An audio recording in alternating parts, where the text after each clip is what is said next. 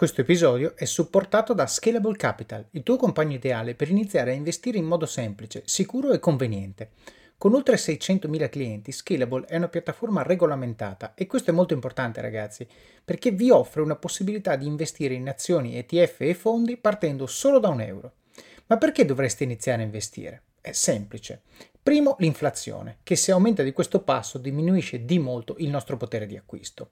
Secondo, se pensate oggi che la pensione che avrete quando ci andate a 80 e passa anni vi permetterà di sostenere lo stile di vita che avete, beh, vi faccio tanti auguri. E il terzo, beh, per chi ne ha, i figli.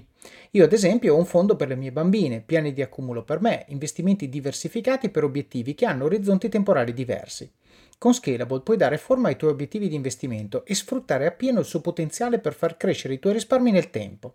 L'importante è iniziare per step e Scalable non ti permette solo di acquistare azioni o ETF, ma anche di imparare come funziona il mondo degli investimenti.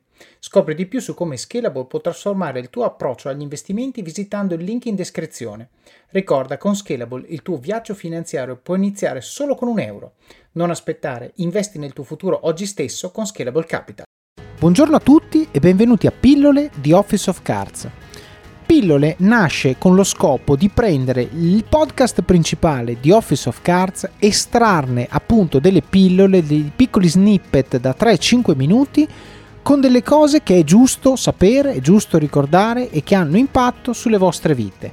Quindi, se avete scoperto questo podcast e sentite una pillola che vi piace, andatevi ad ascoltare l'episodio principale da cui è stata presa, perché c'è tutta la storia e tutto il contesto. Se invece siete un ascoltatore della prima ora, beh, probabilmente i primi episodi ve li siete dimenticati e grazie a queste pillole avrete un reminder fresco per ricordarvi le cose che avete imparato. Spero che vi piaccia, ci sentiamo alla fine dell'episodio.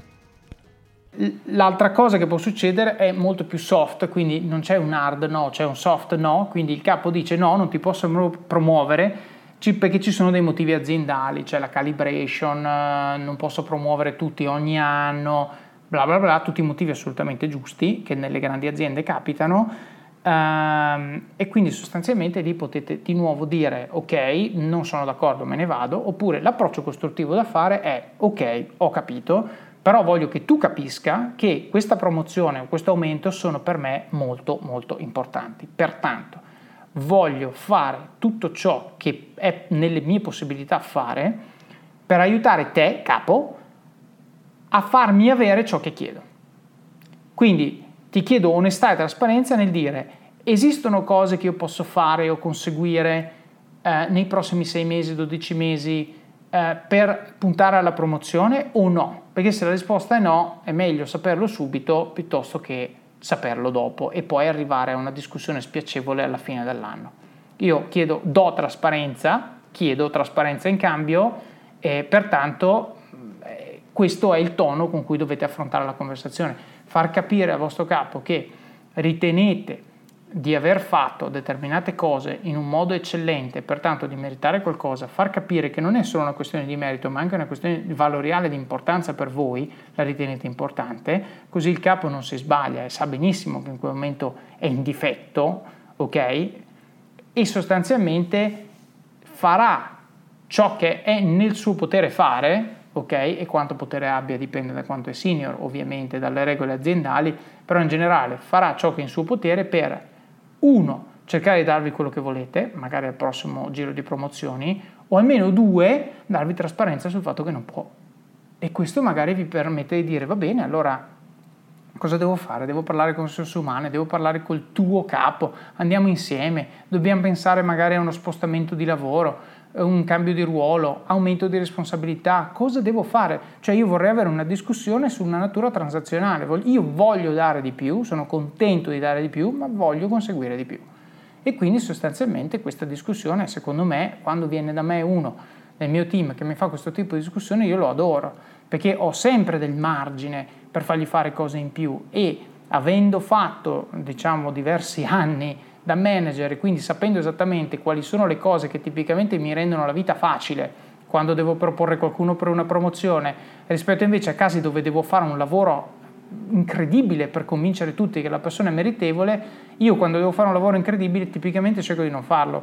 Prendo il candidato e dico sei mesi prima, guarda, se la promozione è una cosa che per te è importante, dobbiamo fare A, B, C, D, cioè bisogna prenderla per tempo. Quindi passando e chiudendo anche questo episodio sull'aspetto manageriale eh, di questa natura transazionale, sappiate che promuovere qualcuno è una cosa che comunque spende capitale di credibilità che avete all'interno dell'azienda.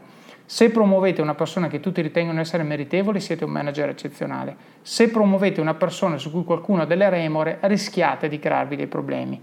Quindi è molto importante aiutare le proprie persone a essere pronte per affrontare il tema della promozione. Quindi da un lato, se state ascoltando questo podcast pensando di chiedere una promozione voi, avete visto tutto l'iter di cose da fare, ok, per preparare questa, questa chiacchierata. Dall'altro, se siete manager, tutte le cose che vi ho detto si applicano sia a voi stessi quando volete essere promossi, sia alle persone nel vostro team, cercando di fare loro coaching eh, per essere pronti a ottenere quello che meritano per effetto magari del talento che hanno, dell'impegno che mettono, ma semplicemente sono penalizzate per il fatto che eh, nessuno gli ha spiegato sostanzialmente come fare a conseguire questo, questo risultato, questo, questo premio per ciò che hanno dato.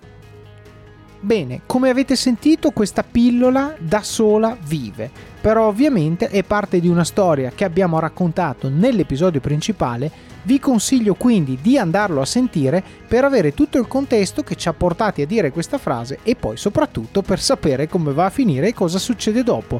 Quindi buon ascolto, ci sentiamo alla prossima pillola oppure vi aspetto nel podcast principale di Office of Cards. Alla prossima!